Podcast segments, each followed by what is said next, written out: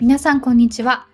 ジュエリーデザイナーがお送りするラジオ番組ジェムラジジュエリーブランドの向こう側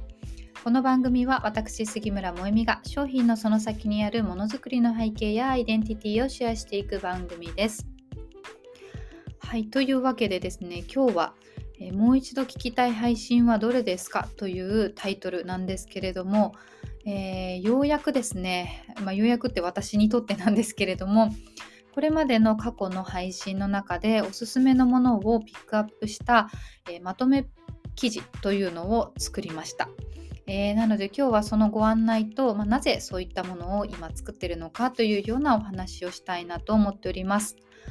でこれはねどんなものを作ったかというとあのまあ、今までの過去配信を遡るのがねスタンド FM ってすごくめんどくさいプラットフォームなんですよ。えー、なのであの皆さんがあの時のあれをもう一度聞きたいなどんな内容だったっけっていうふうに思ってもなかなか、えー、過去の配信から探すのが難しいですね。で何よりも自分自身がですね、えー、探すのが、え回を重ねるごとにやっぱり面倒だなって思ってきてというのは新しい配信を撮った時も関連の配信があったりとかあとはこれは一緒に聞いていただきたいなみたいなものをタイトルと URL を概要欄に貼ったりするんですよね。でそういうふうにあのこちらから過去の配信も聞いていただくような仕掛けをしないとあのこのスタンド FM の機能だと新しくフォローしてくださった方が、えー、前の配信を聞いていくってなかなかやらないことなんですよね。えー、まあ、なのでそういうことはするんですけれどもその度に自分で、えー、遡ってコピペをするっていうのがですねなかなか面倒ででなおかつパソコンでやろうとするとですね、ま、アプリであればスクロールスムーズにできるんですけれどもパソコンだと10コンテンツずつぐらいしか出ないんですよ。でもっと見るっていうボタンを押さなければいけなくてそうするとあの過去であればあるほど何度ももっと見るボタンを押さなきゃいけないみたいな、えー、なのでその自分自身のためにものあのよくあるね要約サイトみたいな感じであのそのリンク集みたいなのを作っておきたいなっていうのが、えー、あったんですね。でまあそれをあの結構前からやりたかったんですけれども、まあ、やはり年末年始忙しいですしあのやっと時間を取れる、えー、時間を取れる時期になってきたので、えー、今ね本腰を入れてというか、まあ、夫があの大阪に出張に行っている間にですね、え時間を取ってえー、ガツッとやりました。いや、本当に大変だったので 是非見ていただきたいなって思うんですけれども、まあ、なぜね、これをやってるかというと、あのまあ、スタンド FM のデメリットの部分をカバーするっていうのももちろんあるんですけれども、あの前々回の配信で YouTube の可能性という話をしたんですが、えー、同じように同じ労力をかけて発信をしているならやっぱり新しい方が聞いてくださる可能性のある場所がいいと思うんですよね。でもやっぱりスタンド FM はすごくクローズドになっている。で今まで貯めてきたコンテンツもですねあのなんか何ていうのかな死んでしまっているというか。えー、なのであのこの音声配信をいくつか、まあ、特にジュエリーとかそうですね、えー、まあ、宝石のこととかブランドのこと、えー、に関係あるものを YouTube の方に音声コンテンツとして載せていこうと思っているんですよ。えー、なので、まあ、その準備というのもいう意味もあります。でこれから、まあ、展示会の準備もしているんですけれどもこれからのイベントが取引先でのね、販売店さんでのイベントがラッシュになってくるので、ここから先こういう時間を取ることができないので、まあ、このタイミングで頑張ってるっていうのもあるんですけれども、あのー、やっぱりですね、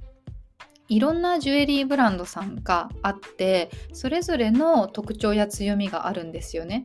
でそういう中で私のブランドってこのデザイナーが喋ってるっていうのが結構他のブランドさんと差別化されてるところなんですね。あの皆さんそれぞれファッションがあってすごく強い思いがあってでもそれのその表現方法ってみんな違うんですよね。作品に込めている人もいるしそういった中で私は割と喋るのが得意な方なので、まあ、そういう意味ではこの喋ってるコンテンツってこのクローズドなスタンド FM の中だけに留めておくのってブランドを広げるってことを考えるとすごくもったいないことなんですよね。で YouTube はやっぱりあの既存のフォロワーさんではない方たちがあのブラウジングしてたどり着くみたいなことがあの多い、えー、プラットフォームなので、まあ、そういう意味では動画ではないんですけれども、まあ、結構耳で聞くこと多いじゃないですか。うちもカフェ BGM とかあの木曜朝カフェとかスタスタバ BGM とかねそういうのをあの流してあのスピーカーにつなげて聞いていたりしますので、まあ、そういう風に使って使っていただくというよりはそういう風なあの発信の仕方で今まで聞いてくださっていた方たちではない人たちにブランドの、こととか、まあ、どういう人がどういう思いで作ってるんだろうなみたいなことが伝わるといいかなと思ってですね、まあ、そういったのもあって YouTube での、えー、音声配信の、えー、公開っていうのをね今考えています。で、まあ、そのためのリストでもあったんですけれどもやっぱりねあの全く同じ内容を発信してもそれが、えーと、耳で聞くものなのか、えー、それとも目で見るちょっと何かビジュアルがあって聞くものなのかあともう一つノートの方にはですねあのまあ、これはやっぱり文字にしといた方がいいなっていうものに関しては文字起こしをしてあるんですね。ただ編集をしていないから公開できてないんですけどでそういうのもやっぱり同じ内容でも文字媒体で見る方が得意な人もいる。インプットの方法で得意不得意って人それぞれ違うし、またその使ってるプラットフォームによって、ノートを使ってる方はやっぱりノートを書くことをしていたり読むことをしていたりするから、まあ、そういう方が得意だったりするでも YouTube のユーザーさんっていうのはまたスタンド FM のユーザーとまた全然違うんじゃないかなって思っているんですねなのであの全く同じコン、えっと、内容でも別々の発信方法でやってみてどうなるかみたいなところもあの私自身が検証してみたいなっていうふうに思っていたりします。えー、なのでですね、まあ、そのえっと、この音声配信、